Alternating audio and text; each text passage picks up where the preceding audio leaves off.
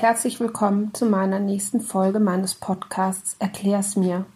Es geht um juristische Beratung und darum, ein paar Tipps und Tricks aus dem Rechtlichen für den normalen Bürger, der keine Rechtskenntnisse hat, zu vermitteln. Ich bin Natalia Schakron, Rechtsanwältin und Fachanwältin für Familienrecht sowie Fachberaterin für Psychotraumatologie. Ich habe meinen Podcast Erklär's mir genannt, weil ich helfen möchte, Sachen zu verstehen und ganz häufig gibt es viele Möglichkeiten, Vorteile aus unserem Rechtssystem zu ziehen, man weiß nur nicht, wie es geht. Dieses Mal geht es um eine Beitragsreduzierung für Selbstständige bei der gesetzlichen Krankenkasse. Alle Selbstständigen kennen das Problem, sie sind sogenannte freiwillig gesetzlich Versicherte und von ihrem Einkommen müssen sie einen gewissen Prozentsatz abführen. Dieser Prozentsatz ist genau derselbe wie auch bei Angestellten, mit dem Unterschied, dass bei Angestellten der Arbeitgeber mitzahlt. Bei Selbstständigen muss alles alleine gezahlt werden. Und das führt häufig dazu, dass man so hohe Beiträge zu zahlen hat, dass man das Gefühl hat, man zahlt, man arbeitet nur noch dafür, dass man seine Beiträge für die gesetzliche Krankenversicherung und manchmal auch für die Rentenversicherung einholen kann.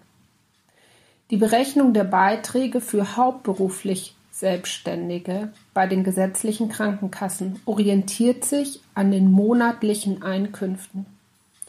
Grundsätzlich wird meistens eine Bemessungsgrundlage von 2283,75 Euro zugrunde gelegt. Für einige Selbstständige ist diese gesetzlich vorgeschriebene Mindeststufe eine belastend hohe Summe. Insbesondere zu Beginn der Selbstständige liegen die Einkünfte von vielen weit unter diesen 2283,75 Euro. Es gibt jedoch die Möglichkeit, eine Beitragsreduzierung bei der Krankenkasse zu beantragen. Erste Voraussetzung ist die Einkommenshöhe. Zunächst darf Ihr monatliches Einkommen diese Mindeststufe von 2.283,75 Cent nicht übersteigen. Als Nachweis für ein niedrigeres Einkommen dienen zum Beispiel der Einkommensteuerbescheid und andere amtliche Unterlagen der Finanzverwaltung, aber vielleicht auch eine betriebswirtschaftliche Auswertung vom Steuerberater. Des Weiteren setzt eine Beitragsreduzierung voraus, dass Sie keinen Gründungszuschuss von der Bundesagentur für Arbeit beziehen.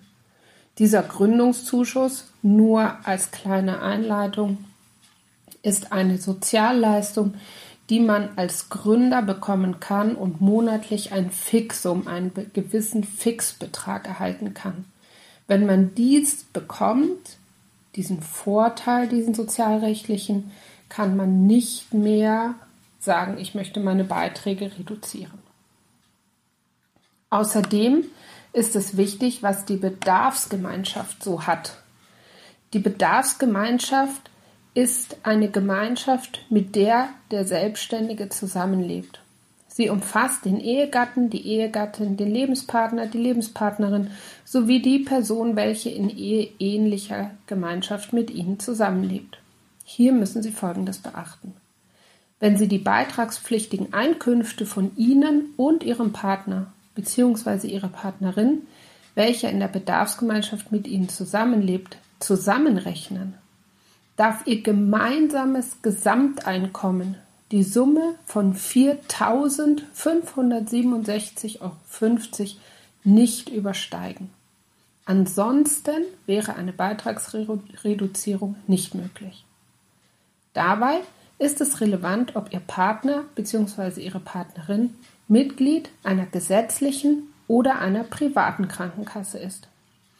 Leben zusätzlich leibliche Kinder in Ihrem Haushalt, so kann ein Betrag in Höhe von 609 Euro für jedes Kind abgezogen werden. Das ist wichtig, denn dann erreicht man nicht so schnell diese Höchstsumme von 4.567,50 Euro. Hinzu kommen zum Einkommen aber auch, und das vergessen viele, Einkünfte aus Vermietung und Verpachtung. Eine Beitragsreduzierung ist dann ausgeschlossen, wenn es solche Einkünfte aus Vermietung und Verpachtung gibt oder steuerpflichtige Einkünfte aus Kapitalvermögen da sind. Das heißt, wenn Sie Vermieter sind nebenbei und Mieteinnahmen haben, können Sie, egal wie niedrig Ihr tatsächliches Einkommen ist, keine Beitragsreduzierung bei der gesetzlichen Krankenkasse erhalten. Zum Vermögen ist Folgendes zu sagen. Für das Jahr 2018 gilt eine Voraussetzung. Innerhalb der Bedarfsgemeinschaft darf das gesamte Vermögen 12.180 nicht überschreiten. Andernfalls besteht keine Möglichkeit der Beitragsreduzierung. Wie wirkt denn jetzt so eine Beitragsreduzierung? Wenn alle genannten Bedingungen auf Sie zutreffen, kommt die Beitragsreduzierung in Frage. Das heißt, die Beiträge werden nicht anhand einer Mindestbemessungsgrundlage bewertet, sondern anhand ihres tatsächlichen Einkommens. Teilweise ist es sogar Möglichkeit, diese Krankenkassenbeiträge auch rückwirkend, das heißt für die Vergangenheit, zu senken. Wird Ihr Antrag von der Krankenkasse bewilligt, so bemisst sich der neue Beitrag. Es gibt einen absoluten Mindestbeitrag im Rahmen der Beitragsreduzierung. Die Grundlage für die Berechnung ist das monatliche Einkommen der hauptberuflich Selbstständigen, nicht der nebenberuflich Selbstständigen.